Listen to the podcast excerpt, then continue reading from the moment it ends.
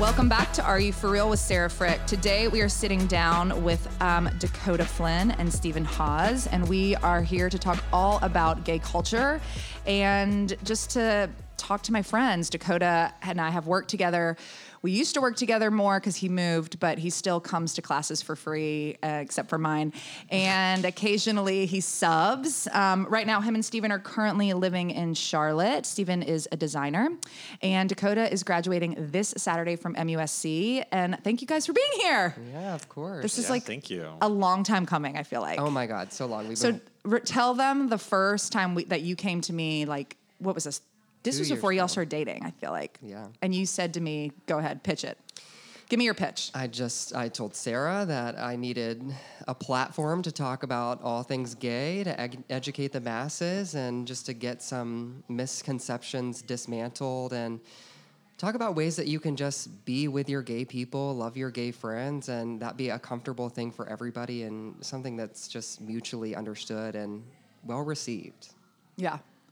And you also were telling me, and we'll get to this more, but just like that the dating culture is so different than like, is that, are we heterosexual?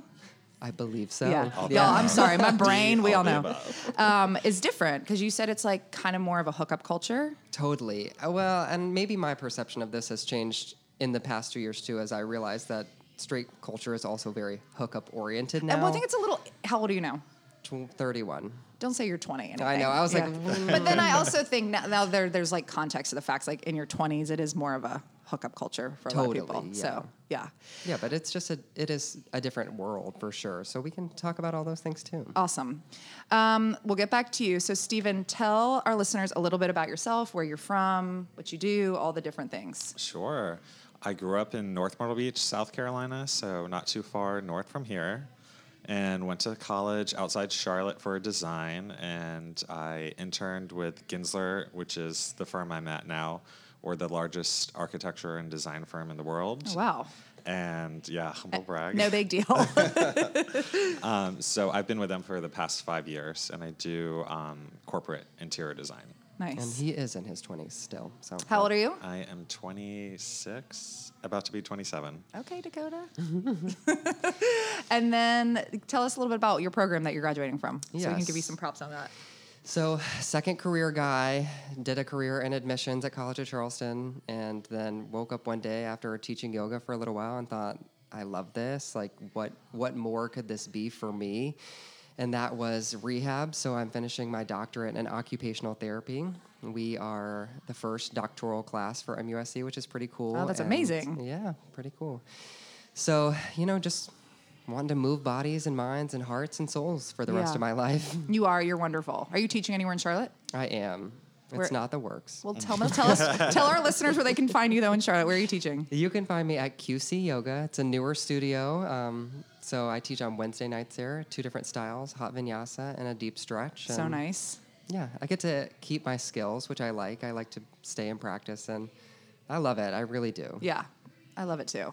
Thank God, because I don't think I could do right. much else. You know, it, it is your whole life. So this is about it. Um, so I want to take it back to the beginning and talk about just for our listeners. Um, you know, when you started, when you said I'm gay, or if you felt this your whole life, or you know, maybe that's the wrong way to even say it. You can cor- correct me as we go, um, but how you came out to your family and all that stuff. Let's start with you, Dakota. Sure. And a disclaimer to everyone listening Sarah and I are intimately close, so nothing she says is wrong or misheard or taken poorly. I and appreciate this. We love her dearly. She is an ally to the gays. Um, so I came out at 19. I was a freshman in college. Kind of an interesting experience to look back on. When I was younger, my dad passed away when I was 16, and that will come back up as I go through the story. So, towards my senior year, I mean, all of my life, truly, as long as I can remember, I preferred looking at boys. They're nice to look Yeah. at. So, I knew, I always knew there was something that was like maybe a little different about me, but I grew up in a very heavily religious influenced culture. You know, my mom was a Southern Baptist. We grew up in a Presbyterian church, which thank God was a little more progressive than Baptist. Um, but regardless, it was not something that was like celebrated for anyone to be gay or anything like that. And this was the late 90s, early 2000s, and the world is 100% different from that time, even. So I really worked diligently to suppress it, primarily through religion. And I am still a spiritual person by all means. And so that did not change. It did not waver because of that. It just complicated the whole progression. Mm. So at 18, my senior year of high school, I really just reached this point of like, I have to know if this is true or not. I, I had figured out what gay was by that point. I had contemplated whether or not I was. I was certainly viewing some content online that would preclude that I was. And so I started to like engage with boys in under the cover of darkness at night, like secretly and Were these boys online or were these boys that were in your school? so for me, and that's a great question because a lot of times people do connect online, but I just, you know, I'm a connector. And so I found people and sought them out and made them like me. so I found my people to explore with in person. And, um, you know, so that felt a little bit safer because a lot of our culture can feel unsafe. That's a whole other topic we can get to. Um, and um, surprise, I did like it. So I realized, you know, I guess I am gay. So then it was this level of acceptance, this level of mourning. And I didn't come out for a while. I went to college initially at the University of Florida, and I thought, I'm leaving it all behind. Like, that was a brief moment of exploration, but let me get back to this pursuit of heterosexuality because that's what we're prescribed to believe is like the right way to be and the normal. And so, lo and behold, I started hooking up with guys in Florida too. So I realized I'm unhappy. you there. It- it- everywhere you are, eh, everywhere you are, here, there yeah, you are. That's so true. So I was like, I'm very unhappy here for a variety of reasons. Um, and leading up to that moment, my mom, I'd had two occurrences that I remember so vividly where I was in a very typical situation. You know, one night we were sitting at dinner with our family, we're in New York, it's a great time, and I just burst into tears and have to like remove myself from the situation. I think it's just the gravity and the weight of all this that I'm dealing with alone. I think that's such a big part of it is that you are so alone. Unlike other minority populations who really do have that kind of community and sense of togetherness of their subpopulation, until you are comfortably out, you are doing this entirely by yourself as what's typically a young person. Mm-hmm. And that's tough. So I was just, I guess those were just like the outbursts of this like gravity and weight of heaviness. Did you think? Did you feel like your mom would be disappointed or upset? Oh my God, everybody. I was like, my whole life will be ruined. Yeah. But What a, what an like a big feeling for a young person. Right. And how do you process that as a young person? Like, you make risky decisions and Right. typically make bad choices. And Yeah. So gosh, that's so valid. so she asked me during those two moments, like, is this because you're gay? And I'm like, Your mom said that. with such an invitation to just say yes and like get it out. And at Had that, she said something to you about it before? Um, she had not. So I think she just saw those as the right moment to be like, let me broach this topic. Yep. And I wasn't ready. And I'm like, looking back, that was so gentle, so sweet, so inviting of her. And she really was giving me the space to be honest. But I just wasn't ready. So it's so much about your readiness. Um, but when I did eventually come out, so that was my freshman year of college, I transferred to College of Charleston and for whatever reason just immediately started to lean into gay life i guess i was finally at that point i started seeing someone seriously and my mom was coming to visit i wanted to introduce them and so i told her in advance and she was like yeah of course like we've always known like next topic Yeah. and That makes, that makes me want to like cry. well, hold your tears. it wasn't that oh. simple. and I think it's never that initial conversation, but you know, there were a series of conversations to follow.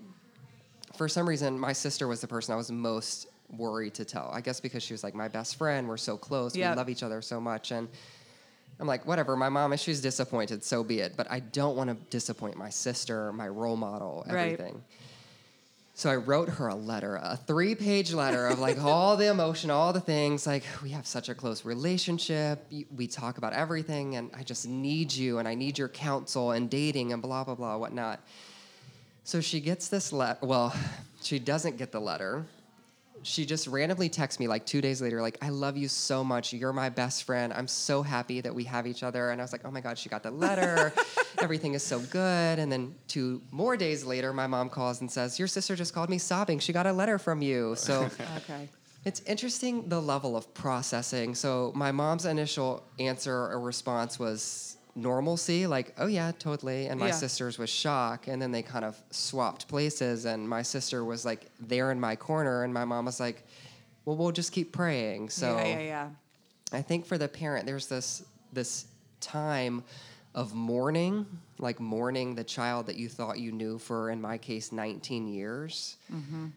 Even though subconsciously she knew that this goes back to my dad passing. They had had conversations prior to his passing when I was 16. Mm. I came out at 19 that, you know, there was this probability that I was gay. I showed a lot of indicators and that they were both going to be okay with that When you say indicators, what do you what is what do you mean? that I preferred being friends with young girls and I liked to play dress up with my sister and I mm-hmm. wanted to feel pretty and Right. Just I wasn't interested in sports. They had tried to put me in all the different sports. Which is crazy because you're so athletic. Oh my god, I love fitness. Yeah. Yeah. And so like that's the thing, right? I didn't like playing football. Right. But that probably wasn't even because I was gay. It's just because I didn't like playing football. Right, right, right. they just weren't pursuing the right channels. They just, you know, they thought thoroughbred American boy, Yeah. play football, play baseball, play basketball, and Yep. wasn't for me. Right. So, so yeah, I guess they just noticed nuances that could allude to the fact that you know he's. It's possible, and my mom's like, "Isn't that sweet that we knew and your dad accepted?" And I'm like, "No, I thought I was hiding it so well." right. Um, but to kind of end it all, we got to a point where everyone was so accept- accepting. I think my mom really grew a lot. I think a lot of times it's less tolerated until it's in your home, and then you either are extremely intolerant and remove the child from your family, or you become so much more tolerant to that community in general. So I'm fortunate. I'm very fortunate. It's not lost on me that I am lucky to have a mom who ultimately was very accepting and supportive. A sister, the same way. All of my family and friends were, in the end, so celebratory to just like know me as who I really am. Mm-hmm. Yeah, it's amazing. Yeah. I can't imagine you any other way. You're so perfect. Oh yes, far from that, but at least comfortable in my sexuality. there you go. so tell us about your experience, Stephen. Okay. Mine is um, somewhat similar, with my family being very accepting as well. But I was dating a girl for four years, or almost four years prior to coming out. And, you know, I always knew. So ever since I was a kid, I guess I knew. Similar to Dakota, I you know would walk down the underwear aisle, staring at all the Calvin Klein models, and you know Still doing do. and eyeing. Still do, yeah, definitely. So I guess I always knew, but when I went off to college, I was like, I don't want to be gay. So I was like, this is like, I'm just gonna do it. Lean into being, you know, straight and heterosexual, join a fraternity, mm-hmm. do all these things. And I tried. And then it came to my senior year, and I was still dating this girl. And, you know, Do you think she had any inkling? uh, I'm sure she did, and I think, and like we have talked about it since, but like not in full discussion, and so I I don't know. I'm sure now in hindsight, she's like, oh yeah, makes a lot of sense. And then after we broke up, she was an advocate, like standing up for me, Oh, I love which is sweet. Yeah. Um, but She's now happily married and lives here in Charleston. yeah, So- she's happily married. Yeah. yeah, I'm here. So it's kind of funny full circle how Yeah, it yeah, comes. yeah. But I um I was dating her up until I came out, and I my parents were deciding to go out of town for Memorial Day, and I was going to come home and come out to them. And I grew up uh, in the Presbyterian Church as well, and I actually grew my faith through coming out. Like I prayed.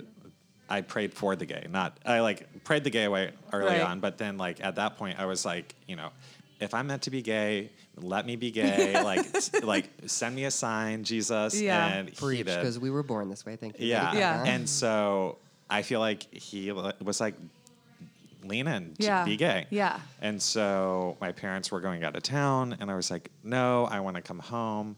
and my mom will do whatever I ask. She will cancel a vacation or book a vacation if I tell her, and she would not cancel it. And I was like, she was like, you can go, go to the beach all day. We're going out of town, and I was shocked. So they picked me up. We went on our trip. And I guess there was subtle hints throughout the trip. My mom, I guess, saw me checking out a guy at the bar and was like, asked some questions, and I just like oblivious to it. And I like was trying to find the moment, but I didn't want to like ruin the trip. And so it wasn't until they were dropping me off at my college apartment that um, my mom and I were chatting, or like my parents came in, and my mom and I were chatting, and then my mom left the room, and my dad and I were chatting, and and I had told them at this point that I wanted to break up with my girlfriend at the time, and they were like, "Oh, that's okay. Like, you know, you're about to graduate. Like, big career ahead of you. Mm-hmm. Like, it makes sense to focus." I was like saying it was to focus on school, and they were totally fine with it. And my dad was like, "You know, just because you want to break up with her doesn't mean anything's wrong with you. Not, not what you want to hear. Not what he should have said, but Is that was he like referring to being gay." Got it. Okay. and and like I'm like process I like am understanding what he means. And I'm like I don't maybe I wasn't, but I was like what the fuck? Yeah. I was like totally like crazy in my head. I was like what? And I was like what are you talking about? And he was like, "Well, your mom told me about what you said that like last time you were home." And I was like, "What did I say?" I was had no idea. And I guess I had mentioned that like I was somewhat attracted to guys or I like looked at like saw something there, but I'm not gay, and I was dating someone. And so then he like walked out the room, and my mom walked in, and I went to say something to her, and then I stopped, and like she saw me like go, and like kind of opened my mouth, and she was like, "What were you gonna say? What were you gonna say?" And like pulled it out of me, and so that's how I came out, mm-hmm. and I was like, I like told her the conversation my dad and I just had, and she was like, "Well, are you gay?" and so then I was like, "Yeah," and they were like, "Okay," and no big deal. And then we like chatted a little, and they're like, "Okay, bye, we're leaving." and I was like, "What? You can't leave? Like, I just came out to you. This is like you're just gonna leave?" Yeah. And they were like, "Well, we have to go home." And so I ended up going with them the rest of the way and riding back with a friend. So did you guys talk about it the whole way home? Yes, and like Had you had any experiences with men at this point? No. And they are the first people I came out to. Wow. I like didn't come out to any friends or anything. Yeah. Because That, and it's usually kind of the other way around, right? Like Yeah. that's pretty ballsy of you. yeah, so totally different. My brother is also gay, my older brother. And so How many siblings do you have? I just have two, and then my younger cousin grew up with me, or grew up with us, so he's kind of like a, another sibling as well. Um, but my older brother is gay, and he came out first, and I watched the processing of that, and so I think that's what prolonged it a little bit more, and me trying not to be. Um, you know, everyone has their own approach, but I understand like my dad being, you know, my mom took it like great, easy from the start, and still has. My dad, I think, was a slow start because now both his sons are gay. Right. And so I think it just took him a little to process. Do you feel like he, not saying he still does, but at that time he felt like bad about that? Did I do something? Did I, you know? I'm sure he had all sorts of thoughts going through his head, um, but he loves Dakota. He loves whenever we visit. Yeah. So full support now, and that's all that matters. Yeah. I mean, I feel like as a parent, and clearly my children are young. Lindsay has three boys, and I have two boys and a girl. But I, I think, like Dakota kind of said, it's like things are so different now. Like, it, it doesn't, I don't, it, Yeah. it's not, I don't think about it like that. Like, if my kids are happy, because let me tell you, when one's unhappy, everyone's unhappy. When Yeah. Van's unhappy, the whole house is unhappy. Mm-hmm. It's just not even worth living, you know. And it's it's so interesting, and I think that's why these conversations are so crucial to like people that are listening to us, whether they're our age or your age or older or younger. Like, it's just like this is the world that we're in, and it's so important to presence, you know. The, the I feel like the growth of the you know you got to know your history to know your present Right. basically And I think we are a unique like grouping of individuals who are just more understanding and tolerant. So I don't want it to get lost that there are still people that Absolutely. are so intolerant. So everything we're talking about is I live in a bubble. You're keep so fighting right. the good fight. Yeah. and we Yeah. do too. Like sometimes I even forget that gay people are still marginalized, but it does still happen. And I think that's part of this conversation too. Is like we just need to talk about it. Right. Um, so let's talk a little bit about before you guys were dating. Mm-hmm. How, first of all, how you guys met on Tinder? Did you tell me that? On Tinder, On yeah. Tinder, which is like I feel like a lot of people meet on Tinder. Yeah, and I think in the gay world you have two primary apps. You've got Grindr and you've got Tinder. And Tell us the difference to our listeners. Go ahead. Yeah, I was gonna say Grindr's where mean, you go if you kinda want to get a quick self-explanatory. fix, you know, Yeah. to yeah, do a little dirty, and then Tinder is where you go if you want to actually like start cultivating a relationship potentially, and that's a different in heterosexual world, or at least among our friends, we hear that Tinder is their like Hookup, seedy hookup yeah. app. So it's funny just to, Right. to know those comparisons too. Yeah. So you went out on a date. This was after you had had a long run of not being happy, and I told you Yes. it's time to take a break. so Sarah gave me sage advice that thankfully I didn't listen to. um, Sarah has known me for a long time and knew that what I wanted more than anything in this world was just to be loved and to be happy and to meet someone who had a reciprocal love for me. And so that was a quite a process, you know, and you I went through a lot of people. I was out there dating a little too much dating and I was shifting the majority of my focus from everything else in my life to that. And so Sarah and I sat down at one point and she's like, I think you got to stop. I think you got to step back, take a breather. You're putting too much into this and You said, "That's such good advice." You got in your car and you got on fucking Tinder. And I swiped right. I got in the car and I said, a couple swipes won't hurt. so yeah. And then, okay, so tell us about how y'all met, because that's, I mean, that's just a fun part of your story. So you went out. Funny to look back on because the context at Were you that living in Charleston? No. No, So that's yeah. the context is we were three hours away. Steven was just using the pandemic to search the world for men, so he can talk about that. But yeah. Yeah. So it, in the height, or I guess the beginning of COVID is when we first started talking, and Tinder had the lovely Tinder Pro for free, and it was like you can swipe anywhere. So I put it to you know Paris, and then I was Whoa. like, I can't really was really translate this well. so I went to you know London, and then I was like, that's unrealistic. I can't fly there in a pandemic. Yeah. So I was like, Charleston is great. I have family down here. The beach is here. Maybe I'll come across a cute boy. And I did. And then we did long distance. So we talked Oh, for yeah, a we talked month first. Just because of the pandemic. So we text, we had a FaceTime or two, a couple calls, just getting to know one another, being safe. But eventually I was like, all right, we've been doing this for a month. Yep. We both know that we've been practicing safe habits pandemic wise Mm-hmm. leading up to this point. He went home for Mother's Day and I said, You got to come after. So he showed up, and this is how we are the atypical of gay culture. He shows up on a Sunday. He's like, I'm going to stay the night. And I'm like, All right, we can sleep in different rooms, like, no pressure.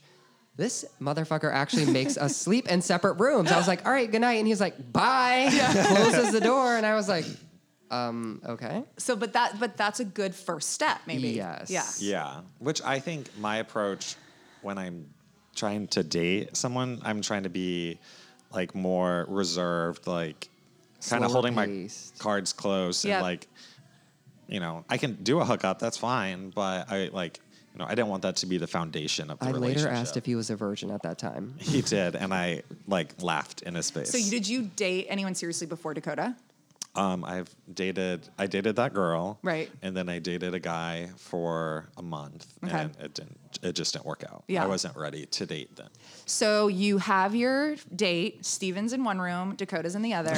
you wake up the next morning. Do you say like, "Do you want to go work out," or do you just have to like hit the road, or like how? Then where do you go from there? Yeah, so Steven had agreed that he'd come stay Sunday night. He wouldn't come, but he'd come. Eh. He'd stay Sunday night um, and work all day. Had to throw it in. Um, and work all day Monday. They were working remotely at that time, as was the whole world. And leave Monday after he finished work. So we had a really great conversation Sunday night. We slept in our separate rooms, and then he worked all day Monday. So I was just piddling about. I think I was on a break in school at that time, so I was just kind of like doing whatever. And Monday night, he was like, "I think I'll stay again." So And you said, not in the guest room, bitch. Hey, we did again. I was like, oh yes, I, we're, I'm gonna get me some tonight, and we're gonna go. And he's like, I'm still sleeping in the other room, but I want to stay and hang out more. Yeah. So we like took the Holy City bikes or the Holy Spokes and rode around and had like a little picnic and just had a nice time and kept talking. And he's- then Yeah, go I was going to say, and then I went home a week later, came back and stayed for a week, but Wow. that time in the same bed. Okay, okay. Yeah, finally, yeah. Finally. Yeah. Um, and so it just kind of progressed from there. It turned into every other weekend or every weekend, and then And do you have the conversation like, are we like just together now? Um, we didn't make it official until July. we knew Right. we were exclusively seeing one another. Yes. Because And- you were sleeping in the same bedroom. right in Yeah. the pandemic. So I think Yeah. that pre even more so than the sleeping in the same bedroom was just being safe and smart about that as a healthcare provider. Isn't that wild how it's like you're like and I'm not calling you out, but it's not like because we're we're not being safe because we're sleeping together. We're being Right. safe because of the pandemic. Exactly. Yes. I'm like, man, how the priorities shift. Yeah. Yeah. But um, yeah, so we had the exclusive talk. It just wasn't until later on that we were like, yeah, I think we're boyfriends. So Yeah. yeah. I love it. Yeah. Making the label finally. Yeah. I, I love a label. I needed That's why I a got la- married I was twice. waiting for the label. Yeah. Oh my I know you gosh. are. Sarah did know, yes. Yes. um, so you you want to get married?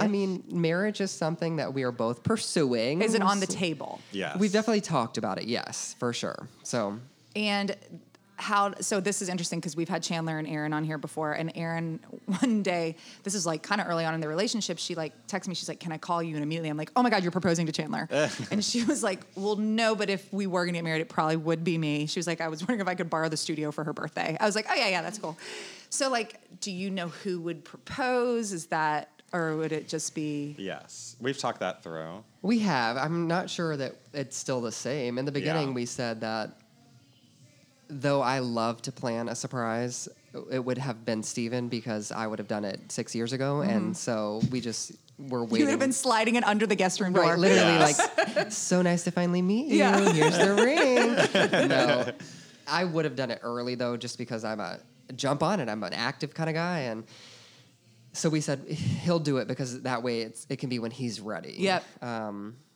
but I think that ebbs and flows with a relationship. So I I think it's hard because there's that custom of the male proposes in a typical or heterosexual relationship. Um, so there's not this association of dominance or there's not this like more masculine person that does it i think that's the overarching theme of proposal is like so often you get into this conversation about oh who's the more masculine one and Right. you assume that they're gonna uphold those roles the Right, male right. role of a heterosexual relationship but it's about i think priorities and where we are in life. I think that with my career launching it's now kind of more on my side of like when am i going to feel more comfortable and when do i feel established in that first? Because i did in fact listen to sarah and i realized that ultimately my career and my individual happiness has to be the utmost priority because the mm-hmm. only person you have forever and the longest relationship you have is with yourself so I think where we are right now in our lives, it's pivoted to me just because my life is in such shift. Mm-hmm. So if nothing else, the takeaway is that like it's not because one of us is more masculine than the other that we'd be the proposer or the recipient. Um, right.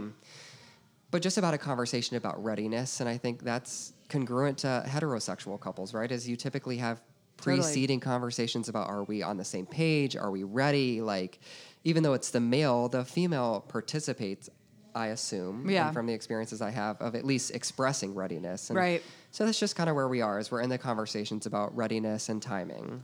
And if Yeah. and if you well, you don't have to get married and have kids at all, but are kids something that would be in the that you'd be interested in? I think that ebbs and flows. Until we babysat my sister's children. That'll keep you fucking Yeah, I said On we toes. don't need like actual birth control, but that was some birth control. we do both want children, and I think too, like as a person, I've always said like I was born to be a father, and I do feel that strongly. Um, but it's difficult. Like, how do we get there? So there are so many different options, which seems amazing, but that's tough to kind of narrow down what's the best option for us. Right. And there is this primal desire to have a child that's biologically yours. Right. And so we both have that primitive desire. So it's just about navigating conversations of like, what do you think, what really matters to you? What are the non negotiables? And I, I believe so wholeheartedly that there are children out there that need a good opportunity and a good family. And so it's the juxtaposition of those feelings and I think we we table it the serious discussion until you know we've hit the wedding, we've hit those other milestones because if we do it, it will be in that typical pathway of like let's get married, let's figure out where we want to settle our lives, and then pursue um, becoming parents. And yeah, we are lucky that we don't have that biological clock ticking. So It's true. we're Hugh- not limited Hugh in Hefner, relax. yeah. um, Let's talk a little bit about you. You know, and I think you kind of talked to me about this Dakota, um, like public shame. I remember you telling me like you don't see usually two men walking down the street holding hands, and it's interesting because Sean, who works with us as well, was telling me he was um, hanging out with a boy recently, and I don't know if they were walking down the street or if they were sitting at a bar, but he was like, you know, we were holding hands, and he said, "This is the first time I've done this in public." yeah. Um, you know and i don't even like that that like as someone again who's straight like i don't even think about that kind of stuff so does that do you think about that m- less in a relationship or is it the same or how do how do you do people look you know what i mean like what is mm-hmm. that like I'll start just because because you really like to Stephen- talk yes, yes, that. But I also have dated several people seriously. So in college, I dated someone throughout the duration of that, which again was in the early, or so 2010 to 2013. So just giving the timeline. And then I dated someone a little bit later, and Stephen and I have been dating in the later 2000s. So it's been different, I'd say, throughout those relationships. In college, I definitely was like, no PDA because you just live in such fear. And so, like, you're not doing anything harmful or offensive, but you have no idea who's going to retaliate in an aggressive or assertive way. has has that ever happened to you So I'd say the one time that someone made a, like a snide remark. Well, okay, I can remember remember two occasions. The first was the day that one of our presidents was elected. Someone yelled "faggot" out of their car, and I thought this is a precursor to this era of life. here we go But that aside, the other time I was uh, my college boyfriend and I were walking back from the bar, drunk one night, holding hands, and th- this guy was like, "Are you gonna suck his dick later?" And I said, "Probably," and Yeah. that shut him up real fast. So Yeah. I think those experiences kind of shaped me to just be a little more confident. But even still, in certain circumstances, you feel uncomfortable. And I think it's really unfortunate because we are in love and we are happy. And whereas a heterosexual couple could easily just walk down the street and without thought clasp hands or give each other a kiss, there will never, or at least in our lifetimes, I don't believe, be a moment where we don't second guess that moment mm-hmm. out of fear or out of the idea. do you think any of that is regional and like how you you know i mean you both grew up in the south you Yeah. both grew up in the church you I'd know say and because i think about Yeah. just some of my friends you know some of my gay couple friends that like live in la or live in new Mm-hmm. york like and i don't know i've never had like an intimate conversation like this with them so maybe they feel the same but it seems i don't want to use the word accepted because i think it just seems like where they live it's maybe they i don't know maybe. Yeah. it seems more normalized And I think I'd be open or very curious to talk to people in different areas because I still, I personally think that though it may feel more normalized in society, having suppressed these parts of ourselves for so long, I would really be curious if they could really extrapolate or remove that innate fear Totally. or worry. Yeah. Um, That's so such- that's thinks, like, valid. yeah, Yeah. that it's still there and like maybe their moment of pause is a little shorter than ours because where they are is more accepted. But I'm like, did they still have that twitch that's just like, uh, Yeah. before that moment because it's we were led to believe for so long that it was wrong or I guess corrupt or repulsive to people. I don't know. So Yeah. I think that'd be an interesting conversation to have. So let's talk about the fear thing a little bit, like that he was talking, that Dakota was talking about, Stephen. What, like, because you said something about like, you know, you guys meet, you know, when you were coming out, you were meeting in the dark, and like, there's this whole culture of like underground. Like, Yeah. what is that? Um, Stephen definitely has better to say about this because he had a little more adventure than I did. Uh oh. let's talk about your adventure. I have downloaded the Grindr app, deleted it, re-downloaded it, deleted it, re-downloaded it. I hope it's not on your phone right now. Or I'll have It's to hurt you. No, Dakota had a dream the other night. It was. And then he was mad at you. Yes, He the whole day. Um, yeah, there is this whole the hookup culture of being gay is you know it is very seedy under like in the dark. You're messaging online, and I think there's this fear and thrill that you get with hookups because you're you know you get your heart rush as you meet someone for the first time, and it's like at someone's house or like Are they gonna kill me? yeah, like, am I gonna die? Yeah. Like, there's plenty of times I probably should have been murdered. Yeah. And, you know, I think we, you know, what you're doing is wrong in your mind, like, because you're, it's not accepted. And so that's part of the thrill. And I think, and, and I don't mean thrill in a good way, but I mean, it just like, it kind of hardens your heart a little mm-hmm. because, you know, you look at hookups and relationships in this like wrong way and like you're doing it in the dark. And so I think it just puts a damper on relationships later in a negative way, Right. Which is like totally different because like straight people, like it's accepted. I, I will say, as a, as a straight representative at the table, Yeah. I mean, you know, even because I grew up in the South too, like, like hookups are a little bit not. I mean, at a certain age, you know, you're still like sneaking out and doing Yeah. things that you know, like if your dad caught you, you'd beat your ass.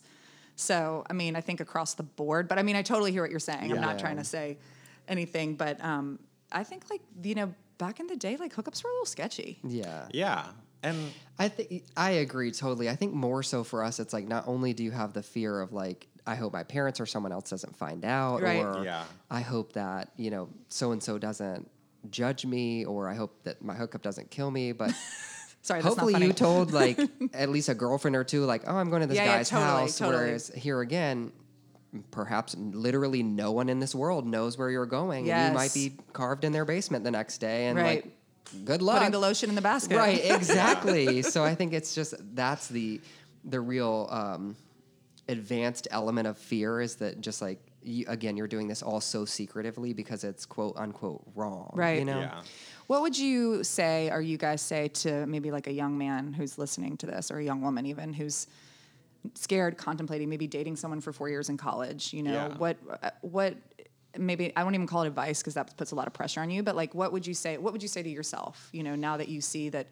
You, you know that this is accepted and you guys have this beautiful relationship and you're thriving and you're successful you know i mean I look back and I regret not coming out sooner. I'm like, there was plenty of times, even in high school, that my mom opened the door to let me do it, and I just didn't want it to be. And I guess in my mind there was like, like people are bisexual, like it's a spectrum, Right. And back then, I only saw it as black and white, and so you know, explore and like try it out. It doesn't mean like you can be sh- like straight and try it out and still straight at the end of the day. Just because you try it once doesn't mean you're gay or Right, right. bisexual. Um, so I think, you know, just, you know, get a little freaky. yeah i'm into it I think for me, I would say just be true to yourself and trust your timeline and know that the only person who gets to make the decision of when you come out should be you. And that, you know, there are going to be people who disagree with who you truly are. And that's okay. They don't belong in your corner. And there are going to be people who really, really champion who you are. So focus on those people and the love that you feel and the good community that you have, and you will be a happier version of yourself when you are an honest version of yourself. totally I Yeah. agree with and I think, you know, to add, it might not be smooth at first, but eventually it will. There's like a sunshine ahead. Yeah. And, you know, here we are having a wonderful time in a perfectly accepting environment. And Right. our parents are meeting this weekend. Like we've gone from those Wow. Oh. sketchy young Yeah. boys to like exciting. blended families. Yeah, that's so exciting. Today's episode is brought to you by our friends at Coastal Collective. Coastal Collective is the best in town when it comes to skincare and wellness. If you're looking for a more boutique atmosphere, um, they are absolutely awesome. The people that work there are super cool, super laid back. They have the newest and most effective lasers to tone, tighten, and brighten the skin. They, of course, have the usual Botox and fillers you would expect at a medical spa, but evaluate each client based on their own personal needs. If you've been there already, then you know this ain't your mama's med spa. Use the code The Works for 15% off any service. Yes, 15% off Botox, lasers, any service you want. You can find them at coastalcollectivechs.com or at Coastal Collective CHS on Instagram. Tell them we sent you. All right, so let's talk about like some of the misconceptions of what it means to be gay. Like what you know, I think um, maybe like what people have put have put on TV or in the media, and you know all that kind of stuff. Yeah, I think there's so many different types of gays. There's like a whole zoo of different terms. He means that you'll understand. Give Yeah. the context. Keep of going. zoo. there's bears, there's otters, there's twinks. I'm sure there's other ones I can't think of, but you know they. Do y'all associate with any of this? No, I hate those types of things. Yeah, I feel like it just kind of further stereotypes. I feel like I would be a bear in my relationship. Not quite sure. Uh, emotionally, perhaps. Got it. You don't have the physical Okay, characteristics. thanks. But I think, um, you know, when you're gay, you can still be very like masculine and like in your ways and have straight friends and do things like that, or you can like, Be more expressive and flamboyant. yeah, And I think I will say in Charlotte, we have a really strong group of gay friends, and it is a group of people who really kind of personify different embodiments of what it is to be a gay man. And so, yeah, I think the stereotype is like, oh, you're going to start painting your nails. You're going to start talking with a higher pitched voice. You're going to do more feminine hobbies. You're going to want to like a fancy frou frou drink instead of a beer. And those are just like all so false. right. Even my sister, the first thing that when we could have a conversation, she was like, "Just promise me your voice isn't going to change." And I was like, "What? What, what does that even have to do with anything?" Yeah. Um, but in our small little world, that was like her fear, and it was about safety. But so I think I think it's interesting that yes, we, uh, the media and everything just promotes you to believe like you're going to be more feminine, you're going to be more delicate, you're going to do non-masculine activities, you're going to be a yoga teacher. No, I'm just kidding.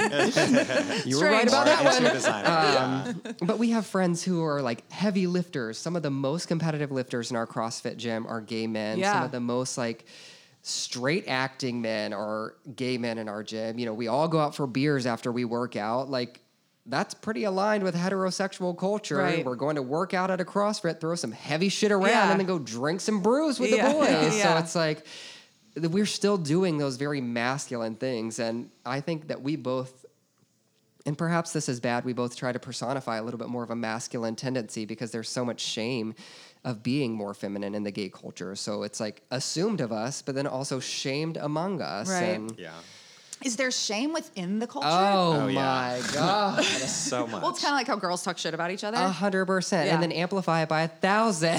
Mm. The gays There's are no the way to be shadiest good at bitches. anything. Yeah. Like, so what? Give, give me, give me, give me. Like, what do you mean? Eh, you're too feminine, you're a bottom, you can't do this, you're not strong enough, you're, too not- weak, you yeah. dress too weird, you dress too feminine. Like Really? Yeah. Like people say this behind each other's back, or and like, to your fucking face. They're Yeah. like, no shame.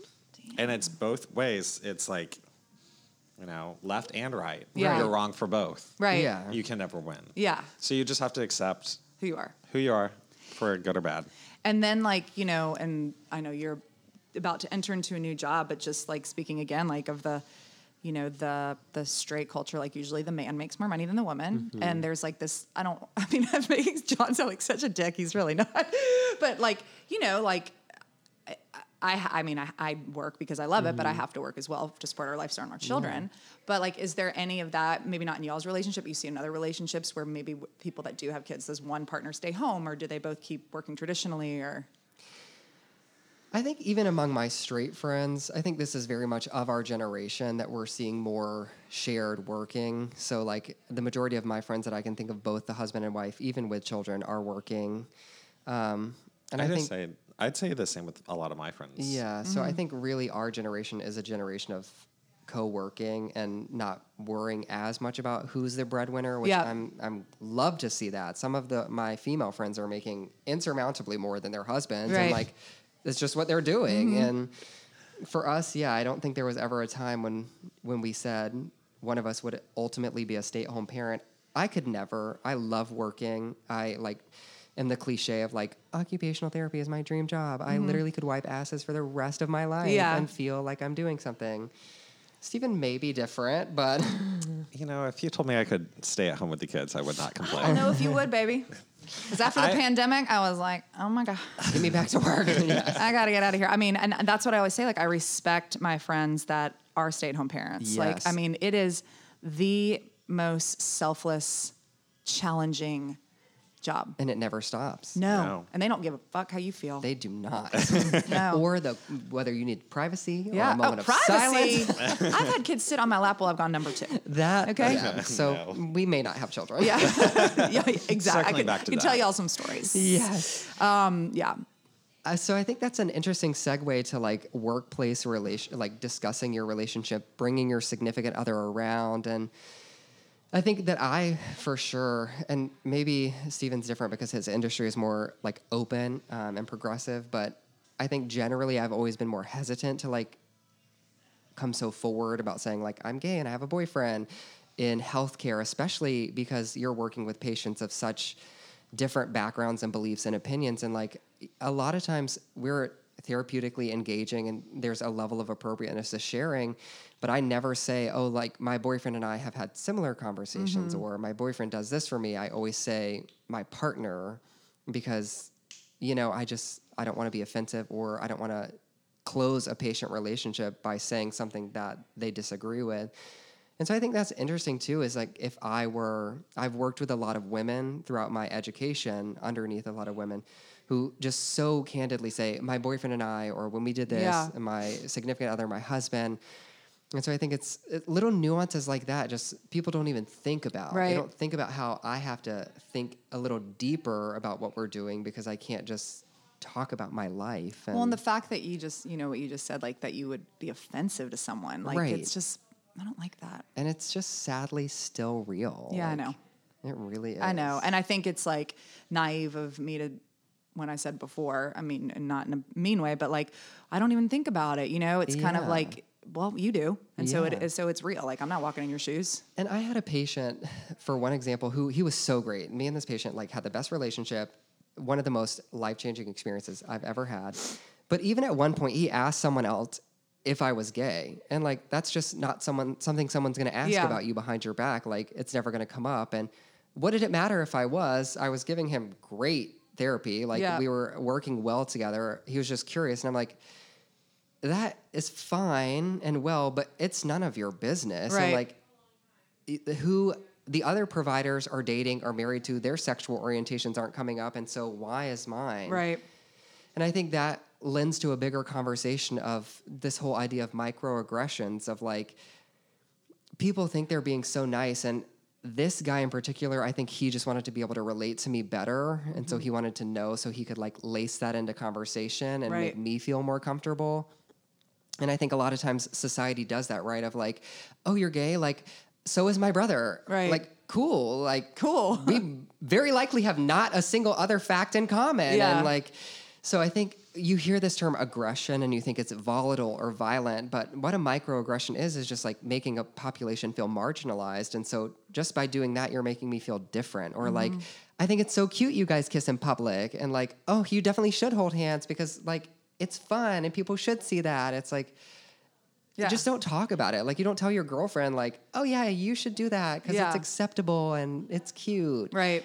I think it's just interesting that people like default to that. And it is sweet. I acknowledge the genuine intention behind it. But I think the big takeaway is like all we want is to be invisible in that regard. Like we want to be like a couple who a heterosexual couple who you hold hands, it's not even noticed. Right. You kiss and no one even considers it twice and just normal and like we don't need that boat of confidence that like yeah you and i can be friends because you have a gay relative Right. or a gay friend like Right. let's talk about something we actually share in common Right. you know I think that's super valid. yeah so like i mean I, I think that's really good information too because i can see myself like doing something maybe not but with other people like be like oh yeah well uh, we're, we can be friends because you know and people i don't even think people think about it they don't they're just like Yeah. You know just a bunch of knuckleheads a bunch of knuckleheads who mean well but we're Yeah. just telling you how to mean well a little bit better I love it. I love it. I agree. I totally agree. So, if you could give some advice, both of you, to parents for like cultivating like a safe space and a mm-hmm. space, safe environment that's not overbearing, but that also isn't like neglectful. Like Yeah. what what do you feel?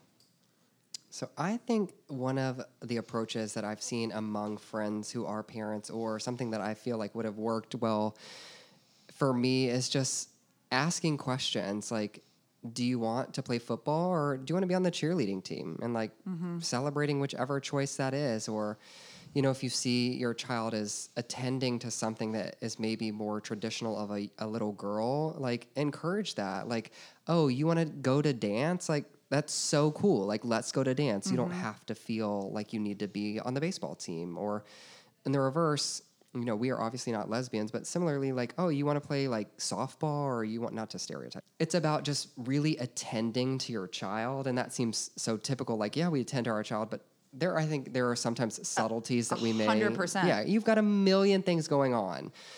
And so just like noticing maybe what they're gravitating towards or what they're like maybe shying away from because their peers are making them feel it's not acceptable. So just being really inviting and really open to support whatever it is that they enjoy.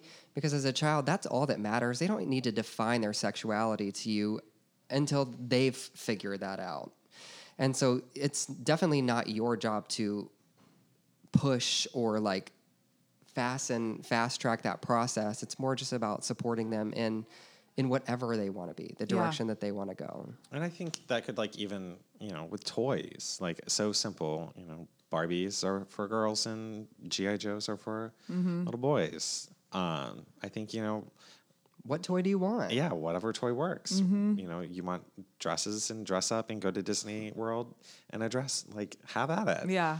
And I think like even opening conversations where they might say I love little Tommy and you can say well why do you love little Tommy Right. and like really like dive into it in a, a way that might make sense to them for them to understand you know is it love out of friendship or is it love out of affection and and maybe that's where you start to introduce like that's okay and Yeah. you know what age that is I Yeah, you no see idea. so many parents say like, "Oh, my son has a girlfriend," or like, Mm-hmm. "Who's your girlfriend in school?" And so it's like, Yes.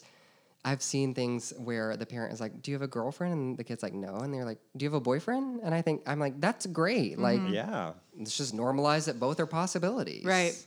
Yeah, totally. And I think, like you said, it's like, it's just small little things. Yeah. And I see myself doing it with my boys already. I'm like, all right, Waylon will play football, Van will play soccer, and Della will put her in dance. And she hated dance. She hated like, dance. hated it. Like, cried so hard when it was her recital. And I was like, we're not going to dance anymore. We're. Exactly. Yeah, we're just done. Um, is there any like last bit of anything you'd want to share with our listeners um, that we missed, or just anything? Since this really is geared towards not other gay people, but other people who may be like you, Sarah, who are just like there to support, to be an ally, I think I really, really gravitated towards people like yourself and Katie Penta, who I saw as like these iconic people, these people who were just like making a difference in the world and doing something big. And I knew that you all supported me exactly in my most honest and raw and uncut version of myself. And so I found myself wanting to just be at the works, and the works in itself was a space where I was like so loved and so adored by everyone here, whether it was a student or another teacher. And I got to just really be myself, like standing in the front of that room, an out gay man, always sharing stories about dating or life or everything that was going on. And it really just felt so normal. Mm-hmm. And I think that's like, the best thing that you can offer someone is a space to feel normal. And so mm-hmm. Sarah asking constantly about like how's your dating life and not repulsed when I talked about gay dating culture or things like that, but just being mm-hmm. like cool, like Yeah. let's talk about some healthier habits. But just being so accommodating to people and like so accepting and so loving in a subtle more normal way like ultimately what we want is to just be able to live our lives unnoticed and just in the way that everyone else wants it. We want to be happy, we want to be healthy, we want to be in supportive relationships. And so don't go out of your way to make gay people feel more welcomed in your space. Just be in such a way that they can innately and naturally feel comfortable being who they are in your space. And I think again, you did a great job with that. And Thank you. That really lends itself to us being able to have such an honest dialog Mm-hmm. and hopefully more people can just kind of get in that same space of we accept everybody. We're not like making you feel called out in a good or bad way about being someone, but Right. you belong here, whoever totally. you are. Yeah, absolutely. I mean, I think eh, that goes across the board. Like, eh, you know, any group of people that feels it's like you don't want to make anybody like you don't want it to be performative. Right. First of all, like I don't feel that way. Like you know, I mean, I love people for people. Yeah. There's plenty of straight people I don't want to be around. You know what I mean? So and plenty like- of gay people I don't want to yeah, be around. Yeah, exactly. like I love people for people, and you know, you want to fill you want to fill your space with good people. Yeah. whoever they are. So Just create spaces where people can come and just be honest and Yeah. be themselves. I love that. That's what we do here at the Works. Totally is. We try. We try really hard. And sometimes we do great, and sometimes we don't do great. And the next day we get up and we just keep trying again. exactly. And So that's that's all you can do. that is. Well, thank you both so much. Um, thank you guys for listening. Um, Dakota, where can our people find you on Instagram? Yeah, my handle is at Dakota Flynn one. Stephen. Mm, let me look. You don't know who you are? At Stephen B. Hawes. At Stephen B. Hawes. H A W E S. H A W E S. Yeah. Um, so check them out, you guys. If you have any questions about this episode, as always, feel free to reach out to me or maybe DM them and rate us, review us, tell all your friends, share this around, and we will check you next week.